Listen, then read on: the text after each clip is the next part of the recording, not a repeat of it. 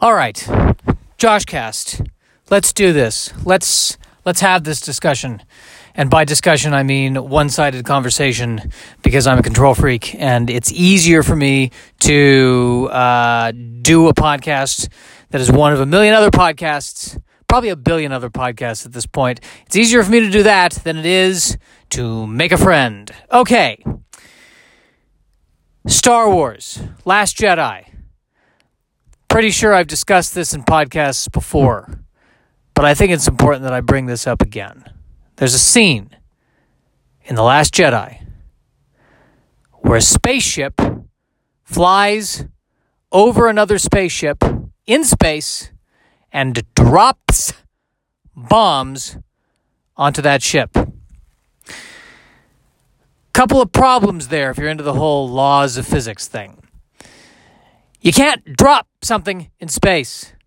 You don't things don't drop in space. It's space is not just your backyard but darker.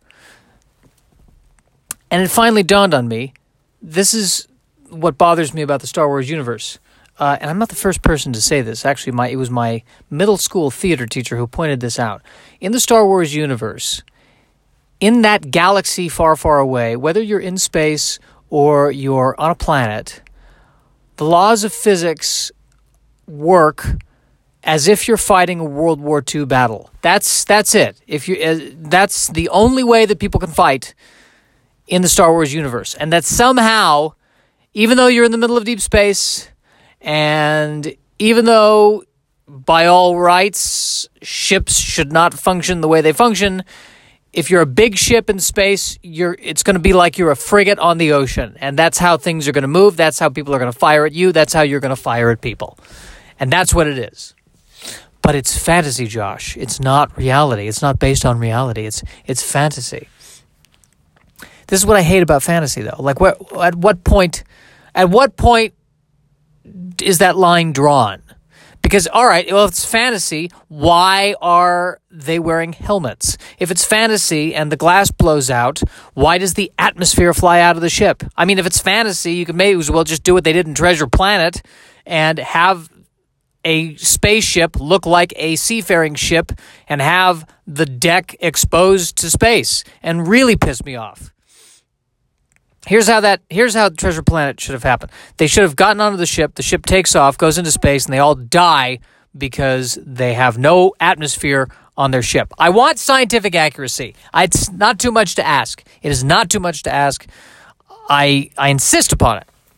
Now if it's if it's a tried and true fantasy, if it's Game of Thrones, and you know what? If it's Game of Thrones and it's a fantasy, fine. Let the dragon fly through space. I don't care. Let the dragon fly through space uh, towing a guy on a surfboard. Fine, let's. It's fantasy. Why?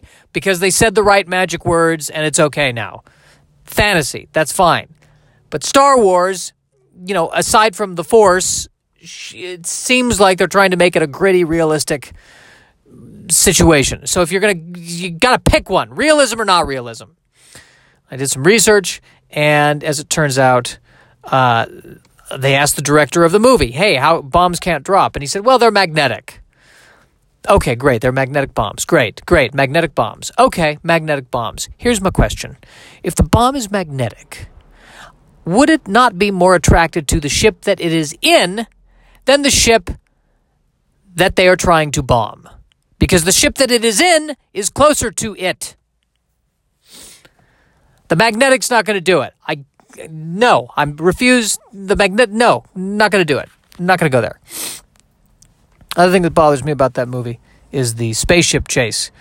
There, the the bad guy ship is chasing the good guy ship, uh, and at any point, I believe the good the bad guy ship could have jumped to light speed, turned around, and the good guy ship would have run into them, but they didn't do it. And you know why? Because no one in the Star Wars no one in the Star Wars universe knows the Picard maneuver. That's why.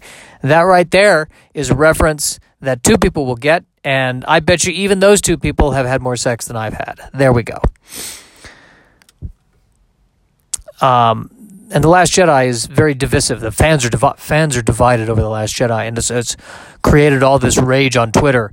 Uh, and um, as a nerd, a, a, a card carrying nerd, I should say. Definitely a card carrying nerd.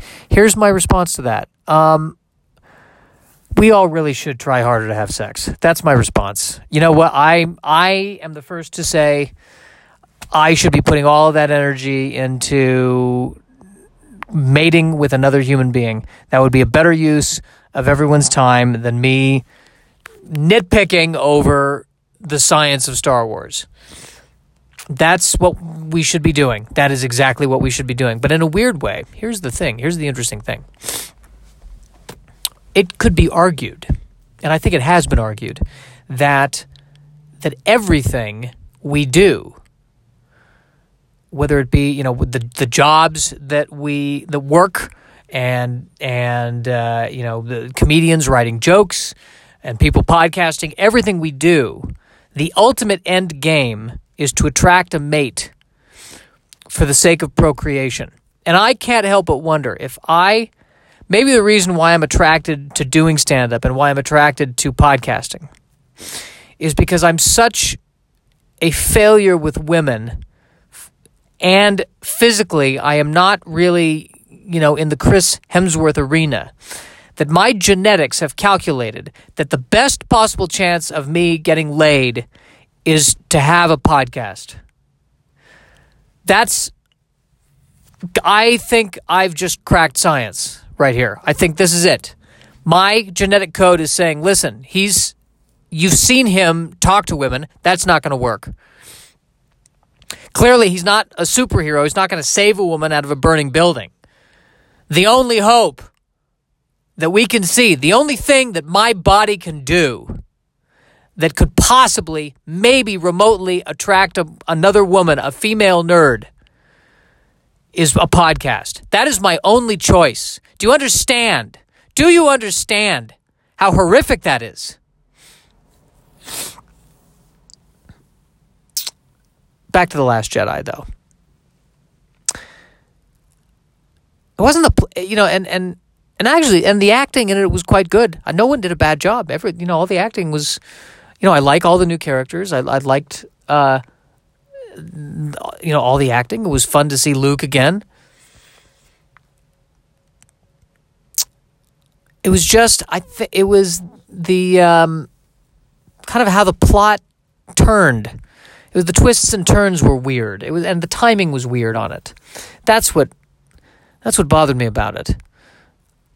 More so than anything, just uh, you know that it's odd when a central part of the plan to save the day is to travel halfway across the galaxy to get a guy who's good at picking locks, come all the way back across the galaxy again to break onto the ship that's pursuing the other ship and shut down the shields and shut down the tracking system so the other ship can get away.